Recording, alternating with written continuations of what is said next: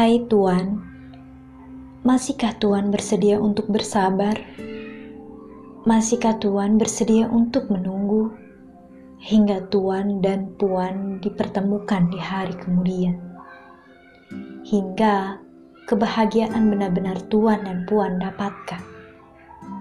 Lihatlah Tuan, Puan yang selalu mendoakan Tuan dalam diam, tak pernah lelah dan letih mengadu kepada Tuhan. Walau Puan tak tahu hasil akhir apa yang akan Puan dapatkan. Karena bagi Puan, bahagia maupun luka adalah satu paket indah dari Tuhan. Ayo Tuan, janganlah gegabah, bersabarlah hingga Puan benar-benar sembuh dari kabut luka lamanya.